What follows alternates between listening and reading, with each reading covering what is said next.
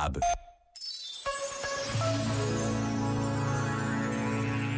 Para tudo na vida há limites, todos o sabemos, apesar de muitas vezes só o reconhecermos quando os nossos limites são ultrapassados por outros.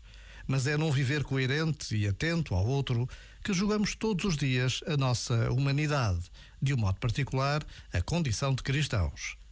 Basta uma breve pausa para nos interrogarmos. E Deus conta conosco. Já agora, vale a pena pensar nisto. Este momento está disponível em podcast no site e na app.